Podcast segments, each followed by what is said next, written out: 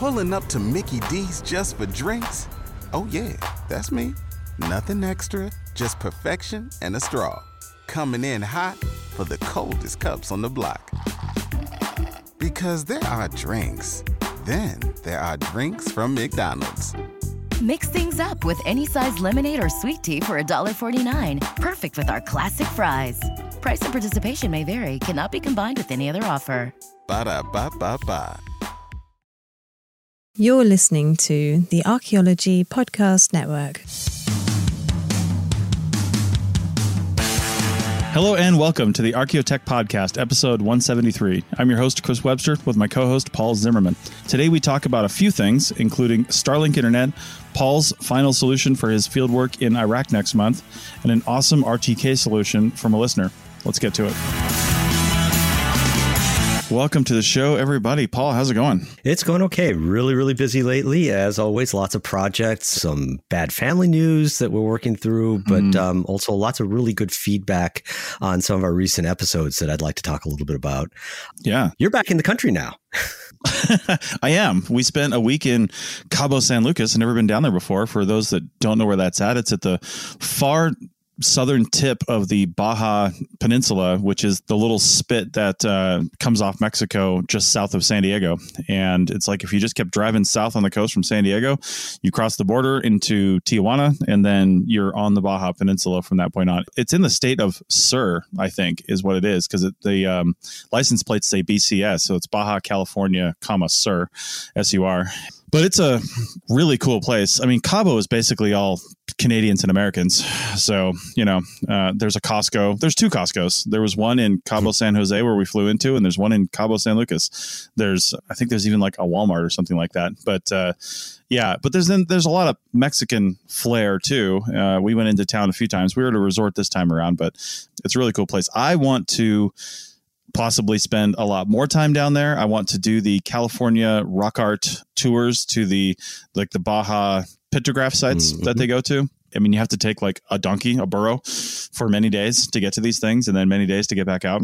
It's just a really, really cool place. It reminds me of the high desert in Nevada or more likely like Arizona because there's cactuses. There's like their own version of like saguaro cactuses. They're a little bit smaller and a little bit different, but it's like a, it's like a unique species. And the difference is they're sitting right on the Pacific Ocean, and the south end is kind of on the convergence of the Pacific Ocean and the Sea of Cortez. So you get this really nice, like offshore breezes that keep the humidity almost non-existent, and the temperatures pretty consistent throughout the year, except for some slightly higher temperatures in the summertime and a little bit of humidity when the rains come in. But mm-hmm. uh, otherwise, it's such a cool place with a lot of history that I hope to be able to talk about on some of these podcasts coming up in the near future. I was kind of wondering about the history. Do you have, is there much archaeology that you're aware of other than that uh, rock art in the area? You know, there has to be, is all I can say. I haven't researched it yet, but we are going back in April for a couple weeks, and mm-hmm. I plan to really kind of dive into that when we when we go there, and we might be going back there a little more long term after that at some point. Maybe not this year, but uh, at some point coming up in the future.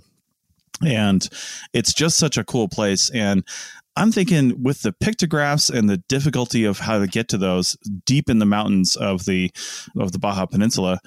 I mean, you don't just travel from like Mexico City to do that, right? So there had to have been people living there. I'm willing to bet it was because of the temperate nature of the area where it's just like nice all the time. Like you don't need a lot of shelter and covering and and I imagine like animals and cactuses and all that kind of stuff, food and things uh, with the sea right there were probably plentiful and it's probably much like some areas on the California coast where actually finding habitation sites could be a little bit of a problem unless they had like shell mounds and stuff. But hmm. I don't actually know. It's something I want to research though and, and report back on the network. One of the shows that we have. Cool. Yeah. And I might be doing that from Cabo with a Starlink satellite dish if I can get a Mexican one. that that leads us into this first segment on this sort of potpourri episode we've got here, where we've got a, a bunch of things we're trying to catch up on. I've mentioned probably on this show. I, I can't think of any time specifically, but uh, I, you know, having being living in an RV, uh, internet is always a problem for us. And mm-hmm. one of the solutions to internet. It's not the full solution and it's not the only tool in your your internet toolbox, but one of the solutions has been Starlink internet.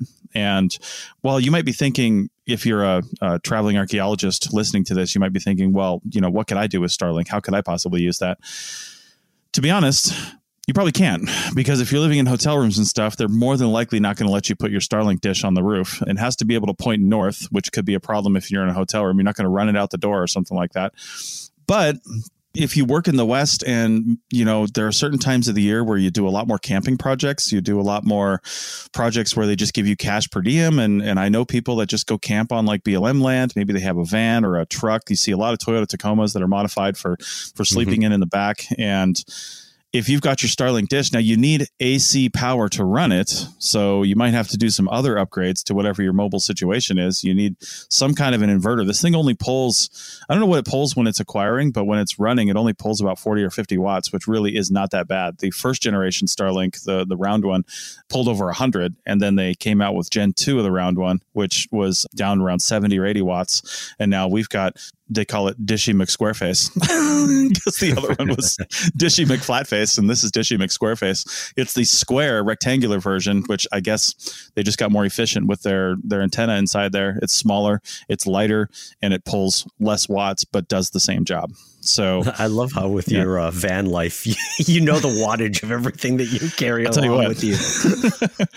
if you follow us on Instagram at Roadster Adventures, R O D S T E R Adventures, that's my wife and I's like combined uh, you know channel for our travels. We've got a segment i want to do a lot more of that it's called what's the watts? And it's basically super short. We're putting it on our upcoming podcast and some of our videos for the longer form version of that but still the longer form is like 30 seconds right? But for the like instagram reels version it's basically looking at something looking at the panel that shows us the we have a pretty fancy panel that shows us exactly what we're pulling at any one point in time. We shut everything else off and then we turn this one thing on to see what's the startup because a lot of of AC appliances have a, mm-hmm. a pretty high startup cost and it might yeah. pop your inverter, right? If you don't have a big enough inverter to handle that. Like the air conditioning units have what's called a soft start on them. It's a special thing made just for air conditioning units so they can ramp up slowly because their initial kick on for that compressor will blow every circuit in your house, uh, in your right. RV.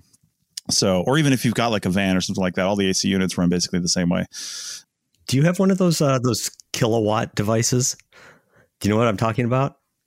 Uh, I don't think it's so. Little, it's a little white box that you put in in line oh. between the outlet and whatever you yeah. want to plug into it, and it'll tell right. you the uh, the the wattage that that uh, the device is pulling. So I have one actually. I got it years mm-hmm. ago. I can't remember what project I needed it for, but I was curious about something.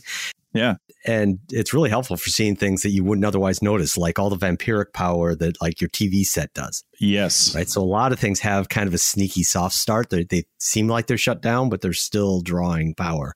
And so those things are extremely useful for pinpointing exactly what is drawing how much in your house. Yeah, and we've done a lot of boondocking in the last like month and a half, which for those that don't know is basically you're off all services. You you have no power, no water, and you know your your sewer tanks, your black tank and your gray tank are you know when they're full, they're full. You got to go uh, you got to go empty them. So that's boondocking. You're you're not connected to anything, and mm-hmm. we have, as I've mentioned in the past, we've got solar on the roof, we've got lithium down in the base for the batteries, and but still you need to manage it uh, especially overnight when you don't have that solar power coming in. So we have the ability to turn our inverter into basically charge only mode. We do that just because if we forget to like turn it on in the morning the inverter I, when the sun start coming up i want it to start bringing in solar power immediately. So don't turn it completely off but putting mm-hmm. it in just charge only drops it down to almost no watts that the the at least the power system is pulling. But when you do that all your AC appliances turn off. And we've looked at it in the evening because I'm sitting here looking at the TV right now and it's got that like red light on it. And that red light pulls a few watts, right? And it's yep. keeping just enough inside that TV where if you turn it on, it comes on relatively quickly. That's why they do that. You know, mm-hmm. otherwise it, it, takes longer to power up. The microwave, I'm looking at a clock on it. That's pulling a few more watts. And yep. depending on how much power you have on board, how many amp hours of basically energy you have in your batteries. We have 300 amp hours. We're going to 600 at the end of March, so that'll help out. But depending on how much you have, I mean, that's just pulling that down slowly but surely, slowly but surely. And if in the morning it turns out it's a cloudy day or something like that, you could be you could be in a world of hurt for a workday if you're using things like Starlink all day, stuff like that. But that's another thing you have to factor in too. Like if you don't have enough amp hours to leave your inverter on overnight, then you're going to have to shut off your AC, which means you lose your internet overnight as well. And then you, you don't get your internet back until you turn it on in the morning. So, yeah, a lot of things to consider in this lifestyle. But, you know, sorry, this is a little uh, sideways from what, but it just you just reminded me of something with the Starlink. I, th- I thought I saw a, uh, a, headline the other day about uh, a oh, bunch yeah. of their satellites uh, going down. Do you know anything yeah. about that, and did it affect you? It didn't affect me, and I do know something about that. Is the story is Starlink wants to have somewhere around, I think, 45,000 satellites in the sky. And they're going to be in what they call shells. I think there's four or five shells. So right now, they're basically in shell one and shell two, the closer ones into the planet, where they're basically putting as many satellites up as they can in different areas. They're focusing on more rural areas. So if you live in like a big city, you're simply not going to have Starlink because while they want those people as customers, they know they're not giving up their their high speed plug in internet anytime soon, right? So the more rural areas and places that doesn't that don't have like great internet are where you're more going to find satellite um, service from Starlink. So it's most of like lower Canada, southern Canada, all of the United States except for the big cities and places like that. Mexico has it, like northern Mexico, and then I think it goes all the way over into the UK and some of the uh, some of Europe. There, they're they're filling them out more, but that's that's what they have right now. And there's only about 3,000 satellites in the sky from the last thing I heard, um, which is a lot, but it's not a lot when you're talking about coverage and not only coverage, but capacity, which we'll get to in a minute. But that being said, these satellites are still relatively close together from a space standpoint, from, from like a being in space standpoint. I mean, I don't think you could see one from the other, but they're still like relatively close together. Well, there was a solar flare, and solar flares are relatively uh, they're directed, they're high energy, and they have the ability, and they've done this in the past. There was a a famous one, I think, in the late 1800s that shut down like New York City and and other places. Maybe it was early 1900s or something when electricity was just kind of coming into play. The early telegraph mm-hmm. machines, everything went down because of a solar flare because they couldn't handle it. We have more robust power systems these days that can handle solar flare activity so you don't hear about that kind of stuff happening but it is possible if one's directed enough and it's and it hits the right spot. That being said space is is totally subject to solar flares. And they lost 40 satellites. 40 satellites were completely destroyed in one focused area because the solar flare like again it comes in with a force and it destroyed 40 satellites and they all basically if not if they didn't do it on their own, they'll be deorbited and uh, and burned up in the atmosphere. That's how the satellites die anyway. They're relatively small, and that's what they're designed to do. So wow, so destroyed them, not just knocked them offline for a bit, but but ruined them. Yeah, they're done. Yeah, they got to replace those satellites. so, yeah, but I think they're building them in a way that that's kind of the plan, right? The, the plan is mm-hmm. not to send humans up to fix these things because that's really expensive and dangerous. Oh, yeah. The plan is to just deorbit them and put up another one, right? I mean, I think that's how they're building them. They're they're not building them for. I don't want to say they're not building them to be robust. They're robust enough to be in space and, and last where they're at, but it's easier just to replace it than it is to fix it. So, I imagine in the future we'll have like a fleet of robot technicians out there maintaining the Starlink satellites and all the other satellites. But you know, we don't have that yet. It's easier just to let it deorbit and and put up another one. So, but that gets to one of the service issues with Starlink is capacity. And mm-hmm. I got a bunch of other stuff to talk about on how to get your Starlink dish, but you know, let's talk about that since we're since we're kind of in there. This is the big problem we're going to have. You can move your service address anytime you want. Starlink is they've received FCC permission for mobile units, like for RVs, boats, and airplanes, that will continuously stay connected on a gimbal system. They'll just always stay connected to whatever array they're looking at. And then you can travel with it and have that internet. Uh, the real consequence for RVers and probably boaters and stuff is you don't really need it while you're moving per se, but you know you won't have to change your service. You just like wherever you are, you have the internet, right? You don't you don't have to reset it back up. So mm-hmm.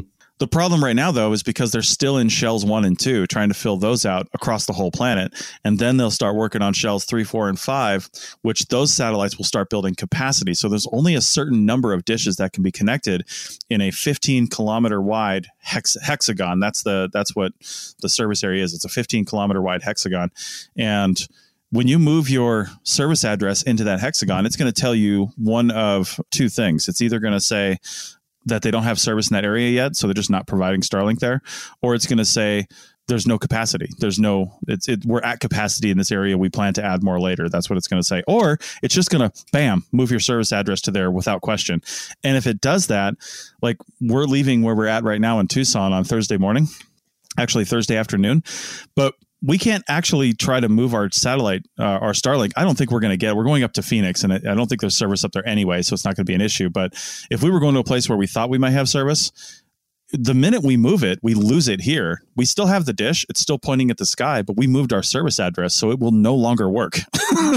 so, so while we're in transition, we can't actually use it. And if we were like moving across the country and moving every day, we probably just wouldn't have Starlink as one of our internet options. We'd have to use one of our cell options that we have on board. So that's one of the downsides. Now, Rachel did mention, uh, my wife, she did mention, hey, maybe we should just get two Starlinks so we can move one early to try to get into the cell where we're going. Because again, capacity is an issue, but the people are moving in and out of those.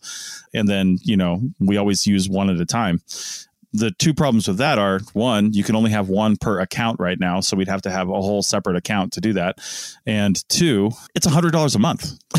so you know that adds up. You, yeah, that really does add up. I mean, you're definitely paying two hundred dollars a month, and you're definitely only using one at a time. So that's not exactly efficient if you're trying to, you know, save money. Now we use this for business, so it's kind of a it's kind of a business expense as far as paying for the internet goes. It's it's a write off, so to speak. So so it makes sense, but I couldn't I couldn't justify 200 a month for that. I'm already paying well over that for internet with all our cell networks and stuff. So we're gonna we're gonna start probably getting rid of some of those. But anyway, kind of the nuts and bolts on on how the service actually works.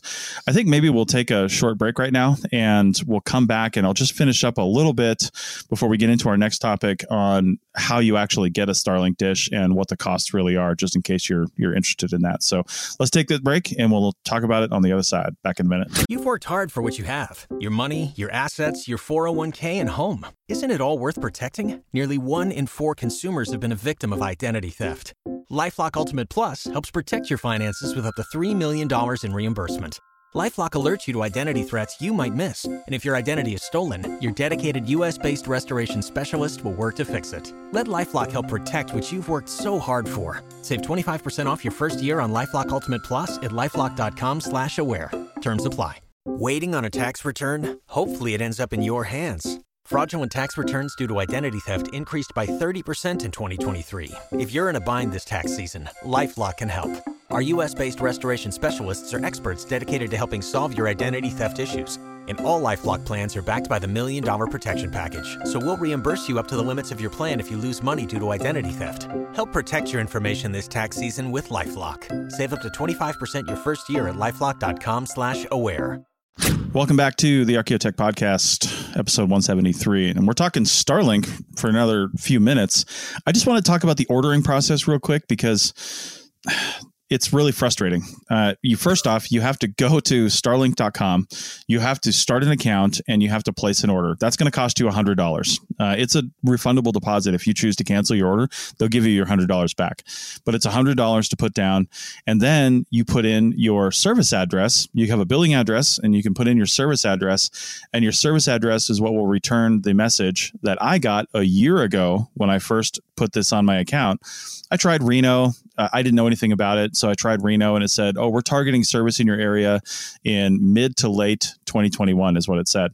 I tried a bunch of other addresses of places where I knew I could have it shipped because I thought that's where I needed to send it. And then I could change it because I'd heard you could change your service address, but I, I didn't really get what that meant. So I was trying like my parents' address in Oregon, my grandma's address in Washington, Rachel's family's address in Charlotte. But all those places are in relatively po- populated areas where, you know, they just didn't have Starlink yet. And the service always said mid to late 2021 and, and then sometimes leading into 2022. Well, when I went to this RVing event last month, the guy was saying, no, just try different random latitude, longitude locations on the Starlink map in like Wyoming, because that's where they are targeting. And I did that. And I did that like the day that I went to this seminar. And all of a sudden, I was now shipping in early February 2022. And that was like three weeks away And then I got an email actually in the last week of January that said, Your Starlink is ready to ship. And when you get the Your Starlink is ready to ship email, first off, it charges you $499 if you accept that because that's the price of the equipment. In addition to that 100 you already paid, you have to pay. Mm-hmm. So it's basically 600 bucks.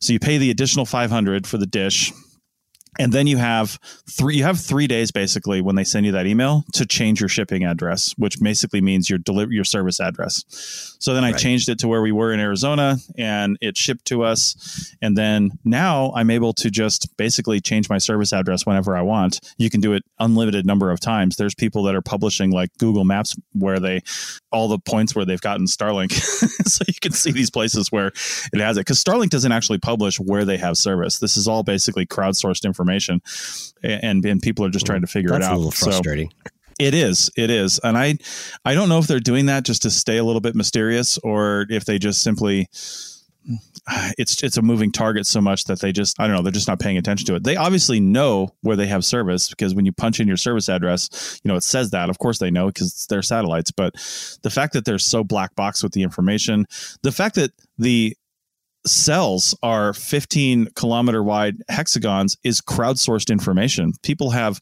literally moved the the pin around a number of times and mapped it out basically using the coordinates on the really bad Starlink map on their website and then put that onto like a Google Maps map or some other or people are using like GIS for this to actually map out the cells and that's how we know what shape they are and how big they are and how we know basically where they are and how this all works. So yeah, that is a little frustrating. I think they just want to get to the point where it just works for everybody everywhere, which I get, but for the early adopters, man, they really need some more support. So, hmm.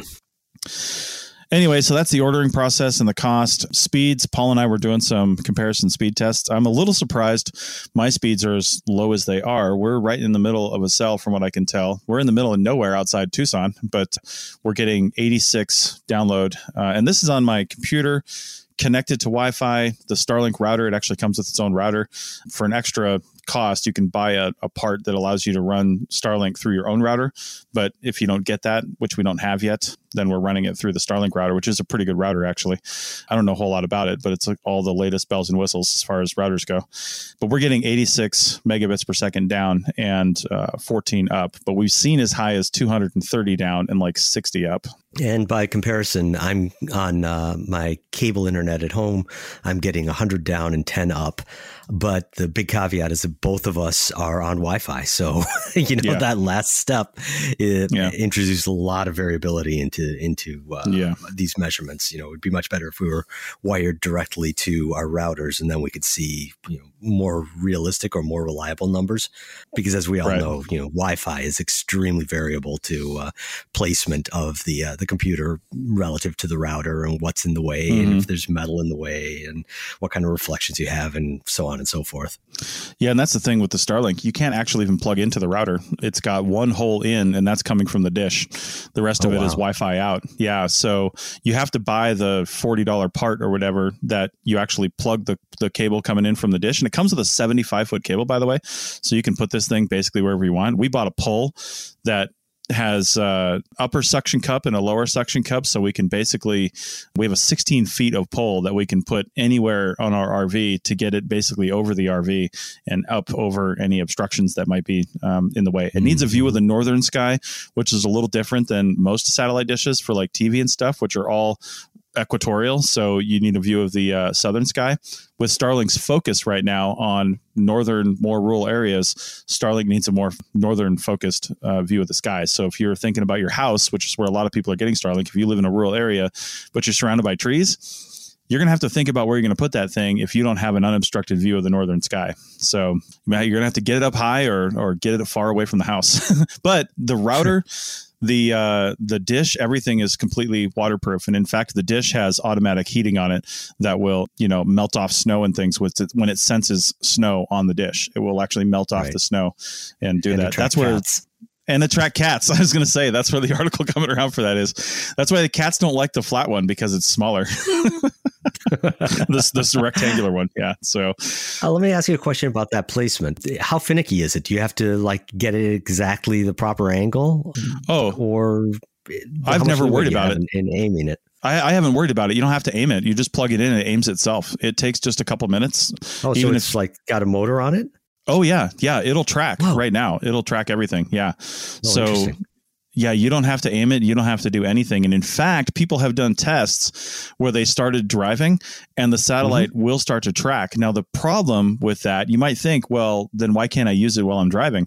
Because the motors they have in there are not set up for doing 70 miles an hour down the highway and handling that mm-hmm. kind of wind while also tracking satellites. And it's also not designed to, to hop between cells. You'd have to move your service. So there's lots of things working against you, you know, as far as that goes. And when they come out with their mobile capable one, it's going to be a lot more stable and, and have more powerful motors to be able to handle those kinds of things. Of course, it'll probably be in a dome or something like that too, so it doesn't have to deal with the wind and stuff a lot. But it's also going to have to be a lot more stable to handle vibration and things like that.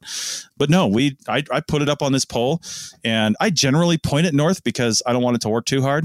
But it's it's in stow mode when I take it out of the box, which is basically flat. And then once I plug it in and I take it out of stow mode, it angles itself back up. And then if we're in a completely new space, it might take two or three minutes, but it doesn't take long for it to acquire satellites and, and go online. So it's pretty quick. Mm, cool. Oh, I'll mention one last thing.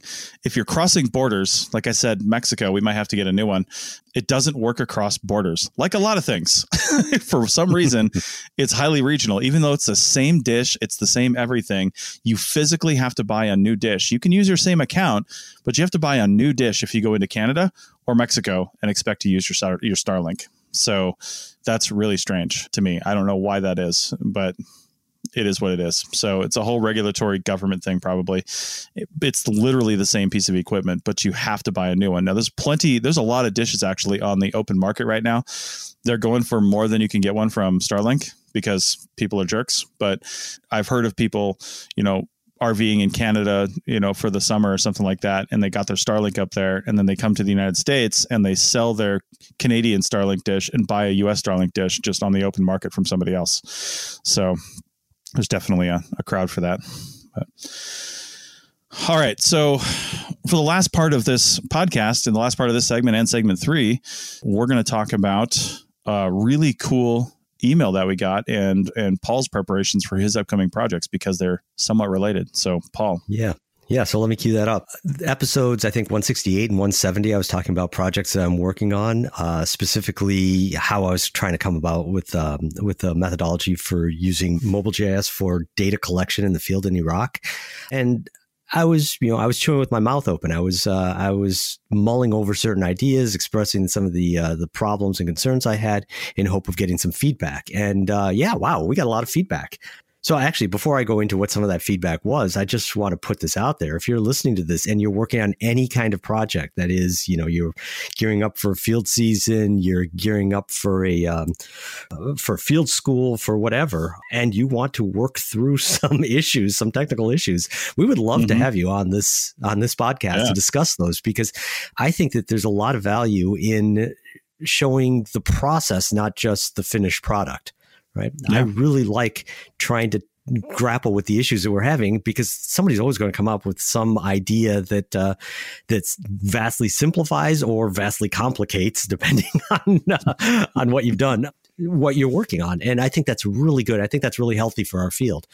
So, anyhow, yeah, so I received some great feedback. Um, I'm just going to briefly mention that um, in response to my mention of posting the 3D models of the Ziggurat of Ur and the Edublalmah, and that I was waiting to get permission for that from the Iraqi antiquities authorities, I got a, a very nice email from former um, interviewee guest on this podcast from a couple years ago, Isaac Ullah. And, you know, he was congratulating me, I guess, uh, for nice. taking you know the concerns of, of the Iraqis and waiting, you know, and not just doing this because I could, but actually trying to engage with the Iraqis in the display of some of their own cultural mm. heritage. And he sent me along a link to um, to a YouTube video and a link to uh, an, or actually he sent me along a PDF of an article talking about 3D modeling and community engagement and pipelines for engaging other people so that it isn't just, you know, the researchers in their ivory tower doing something because they can, but to try to figure out how to get the various stakeholders involved in the process. And this is, again, this is something very healthy for our field. I would love to have him back on at some point to talk about this. Yeah. But this was a little sideways to what we were talking about. Some of the other things Wouter, who you just interviewed on the CRM podcast, and that should be coming out soon. I'm looking forward to seeing what he has to say. He's kind of a super commenter on our uh, on our members only Slack, and he gave me some very pointed, very good ideas about my own mobile GIS that vastly simplified it. Hmm. Yeah. That's awesome. So what I have now for the mobile GIS, and you know, this is follow up to that episode, is that I've settled on using ArcGIS field maps as the uh, the data collection, and it took me a while to get to figure out how to use it. I have a license now because I'm working for the University of Pennsylvania on this project in Lagash. Uh, I have a license through Penn and was brought into the ArcGIS world that we have uh, at Penn and Mhm. got access to files and such that we had that I previously didn't have access to. I've never used ArcGIS. Well, I used ArcMap like 30 years ago, I think Sure. and but I've been using QGIS heavily, and I used GRASS quite a bit in my dissertation. So it took me a little bit to get my brain around ArcGIS. I'm still learning it, but it's it's interesting. You know, again to that left-handed scissors, I don't have a preference at the moment between ArcGIS and uh, and QGIS. It just to me they seem to come at the same set of questions from exactly opposite ways. My impression of QGIS and of GRASS in the past was that it was primarily file based, right? You'd Mhm. have a shape file, you would have a raster, whatever, and then to that you could attach data. And my impression now of uh, ArcGIS is it's more or less inverted. You start with the data from which you produce the maps. I realize this is a vast oversimplification, but I had to step back and figure out that there were a few just very minor ways of readjusting my perspective on the software before I could actually use it. And now that I have done that readjustment, I started using it. I found a nice tutorial online that explained how to set up field maps. I started using that. So again, because of Wouter's input and be- because of then having some free time to play with this, I now have three iPads set up, all ready to go, uh, kits with extra cables and battery packs and such, with ArcGIS field maps that hopefully in the field, if you go there and you click a button and you choose what kind of a, a recording it is, and it you know gives you the uh, there's a different color for write-offs and for positive and negative, and you click another button to say what time it is when you make that that recording and another button to put your name into it and boop away you go i'm not even Hmm. putting down the uh, the coordinates or well it's recording the coordinates by gps but i'm not even putting down the name of the target location because i realized i could just match that up with nearest neighbors in gis afterwards Yeah, So, right.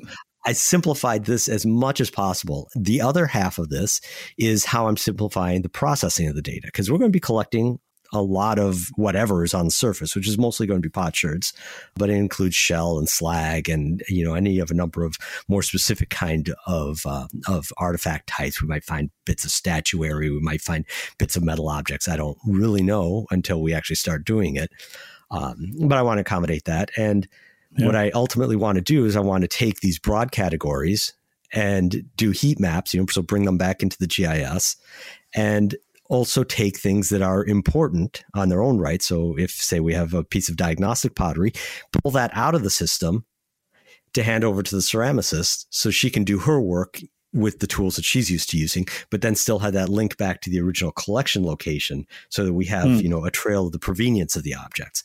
And so right now I'm exploring doing that bit in uh, in WildNote, right? Having Okay. a very simple form that material or artifact type by material and artifact type, you go count, wait, count, wait, count, wait, and then if there's something that you want to pull out, there's another subform on there that you click on and uh, and say, "Hey, I'm pulling this object. This will be its uh, its artifact ID within the artifact ID system. Uh, here's a photograph. Here's why I'm taking it out of the system, and hopefully we can make." You know, it's going to require more brain power to do that processing than it will uh, to do the data collection. But I think that I can get this really honed as a very quick sort of assembly line routine. Nice. Well, that would be really awesome, and it's it's cool seeing all these like different tools come together, right? Uh, so you can actually do something because it, it's not always just like a a one-stop shop solution for for different things that you want to do. And and you have to understand all these tools. That's why i like talking about this stuff on this podcast so people can say oh that's a thing i'll use for this. That's a thing i'll use for this. That's a thing i'll use for this. And it's just ideal when we do that. So let's take a break and finish up this discussion on the other side and we'll end up bringing in uh, another listener that brought in some some great information for all of this and we'll talk about that in a minute Pulling up to Mickey D's just for drinks? Oh, yeah, that's me. Nothing extra, just perfection and a straw. Coming in hot for the coldest cups on the block. Because there are drinks, then there are drinks from McDonald's. Mix things up with any size lemonade or sweet tea for $1.49. Perfect with our classic fries. Price and participation may vary, cannot be combined with any other offer. Ba da ba ba ba. You've worked hard for what you have your money, your assets, your 401k, and home. Isn't it all worth protecting? Nearly one in four consumers have been a victim of identity theft. LifeLock Ultimate Plus helps protect your finances with up to $3 million in reimbursement. LifeLock alerts you to identity threats you might miss, and if your identity is stolen, your dedicated U.S.-based restoration specialist will work to fix it. Let LifeLock help protect what you've worked so hard for. Save 25% off your first year on LifeLock Ultimate Plus at lifeLock.com/slash-aware. Terms apply. All right, welcome back to the final segment of the Archaeotech Podcast, episode 173. And Paul has been basically crowdsourcing a lot of great information through our member services, through past guests that have been talking, which is how you really should do this. You, nobody has the answers themselves. But we also got some really cool information from a listener to the show that has done some of his own stuff. And I think Paul's going to introduce that right now. It's a very detailed email with um, some diagrams and stuff. I think we'll try to include some of his links in this uh, in these show notes as well because he's got some pretty good uh, explanations for what he did. Go ahead, Paul. Yeah, so this came kind of out of the blue. Uh, I wasn't expecting it, but it was it really brought me great joy to get this email from uh, from a listener named Marcus. Basically, he's a hobbyist, a technologist, an amateur genealogist, and it brought me joy because it wasn't directly anything that we're doing, but it was somebody expressing their own creative process and scientific process and cultural historical process and bringing all these together into a space that's very much adjacent to what we like on this podcast. Um, yeah. So basically, his his problem, his his project, his the issue that he was dealing with was he was trying to do genealogical research on his family, and uh, and a lot of his family is buried in rural graves that are otherwise unmarked, and so he wanted to map these with a drone, but also he wanted to get precise RTK positions yeah. on uh, on these these graves, and as an avocational researcher, as somebody that was doing this uh, on the side, not uh, not writing grants, not uh, doing the stuff like we do, he was doing this strictly as a hobbyist, and decided that he, you know, from what he'd read online, he could roll his own RTK system. Hmm. Yeah, no big deal. I had never even considered this as a possibility, but he sent me a bunch of links and sent me down a rabbit hole for a few days of uh, of yeah. Well, I had a million other things to do. Thank you very much. Uh, of trying to learn about how this all worked. And basically, he was using a couple u-blox development boards, and u-blox makes a bunch of different GPS chips for hobbyists and for other projects. You know, they they they usually sell their chips to other companies to roll mm-hmm. into products. With these couple of uh, u-blox developer boards and software and external antennas and a laptop and a cell phone and such, he rolled his own RTK that he used on this project. And mm. again, yeah. I had no idea that this was something even possible. So for under a thousand dollars, he had a system that he had the pride of uh, of developing himself, of putting together himself. But then, uh, of course, the generosity to share the ideas, which was really, really cool. I, I yeah. shared that email with you because uh, he sent it to me initially, and we were both just kind of floored by the, the the detail of it, but also that wow, this is this is stuff that sparks people's interest. That you know, there I, have seen a lot of because I am kind of adjacent to the the makerspace world. I've seen a lot of different projects, but I haven't seen many that just go full in on something that is cultural, historical like this, uh, mm-hmm. uh, and technical, and roll your own. so I just wanted to share that. I'm going to put links to a couple of the different articles that he shared with us. So in case any of our listeners want to give this a go, you know, he deserves credit for bringing this to our attention. It did also kind of throw me, like I said, it threw me down a rabbit hole. So I decided to do something kind of funny. And this isn't RTK at all, but I took, I've got a bunch of Raspberry Pis around. I took one and I got a simple little sub $20 USB GPS receiver mm-hmm. and, uh, and a little bit of Python scripting and a good capacity battery pack with a uh, with a built-in solar charger, solar panels, and I've decided that I'm going to when I get to Lagash, I'm going to, which will be next month. I don't even think I'm going to be on another recording before I leave. Oh wow, yeah. Yeah, we're gonna have to work around that. Um, I'm going to mount this on on a tripod over the site benchmark, and just let it run for two days and collect data, and uh, and then do a weighted average of all the points based off of their uh, the dilution precision. I mean, I realize this is extremely naive the way that I'm going about it, but um, I'm just curious what two days of data collection with the GPS is going to yeah. look like, and how accurately I can uh, I can find our site benchmark. I mean, in, in my experimenting at home, after even half an hour it zeroes in very, very accurately, at least in the horizontal, on where I've left it, uh, mm-hmm. as compared to you know Google Earth images. So nice. you know, again, thanks to Marcus, not just for sharing his thing, but then for sparking this other idea. yeah, that's really cool. I love when we get interaction from listeners like that, and we'll definitely include some of the links that Marcus sent over to us. He had some inspiration from a, a paper he read, and he also sent us some diagrams of his setup, which is just really really cool and well thought out. It's very awesome. Yeah, I mean, really, I'm. I wish I had his level of uh, of tech ingenuity and expertise, but um, I, what else can I say? I was floored. It's, yeah. it's really cool. Yeah.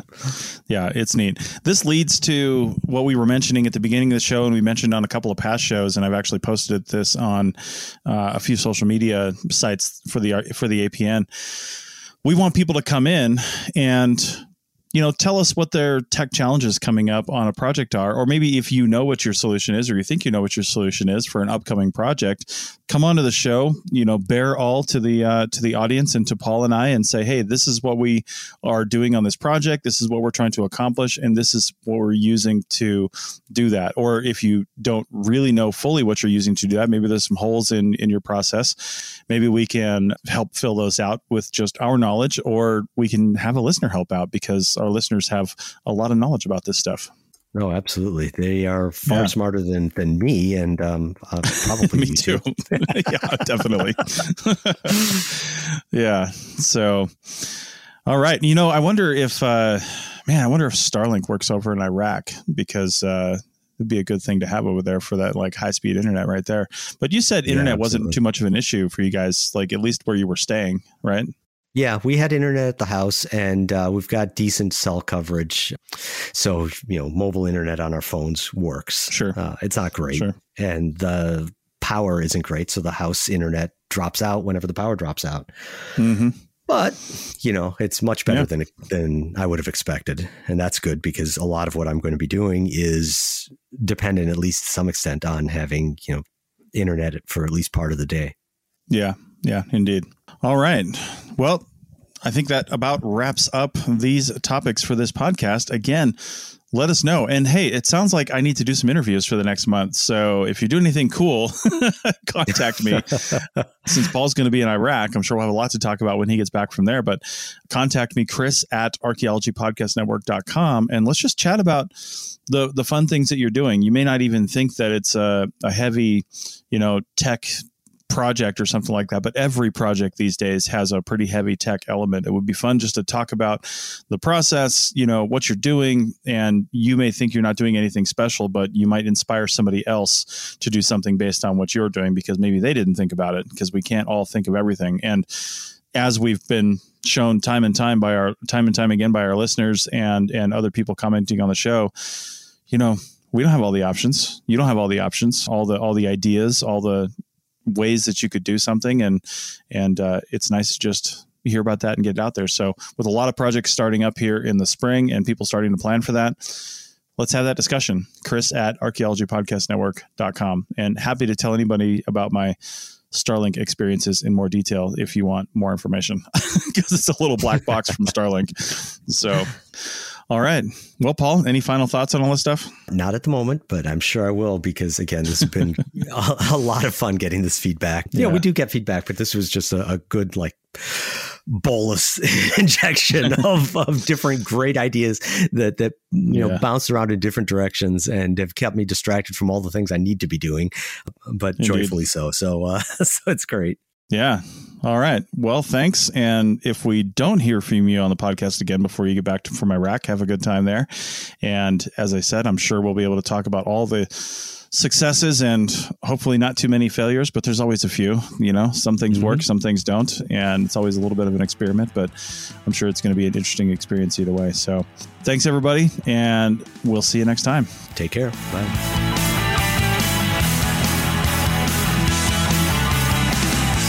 Thanks for listening to the Archaeotech podcast. Links to items mentioned on the show are in the show notes at www.archpodnet.com slash archaeotech. Contact us at chris at archaeologypodcastnetwork.com and paul at lugal.com. Support the show by becoming a member at archpodnet.com slash members. The music is a song called Off Road and is license free from Apple. Thanks for listening. This episode was produced by Chris Webster from his RV traveling the United States, Tristan Boyle in Scotland, DigTech LLC, Culturo Media, and the Archaeology Podcast Network, and was edited by Chris Webster. This has been a presentation of the Archaeology Podcast Network. Visit us on the web for show notes and other podcasts at www.archpodnet.com. Contact us at chris at archaeologypodcastnetwork.com. Pulling up to Mickey D's just for drinks? Oh, yeah, that's me. Nothing extra, just perfection and a straw. Coming in hot for the coldest cups on the block. Because there are drinks, then there are drinks from McDonald's. Mix things up with any size lemonade or sweet tea for $1.49. Perfect with our classic fries. Price and participation may vary, cannot be combined with any other offer. Ba da ba ba ba. Come.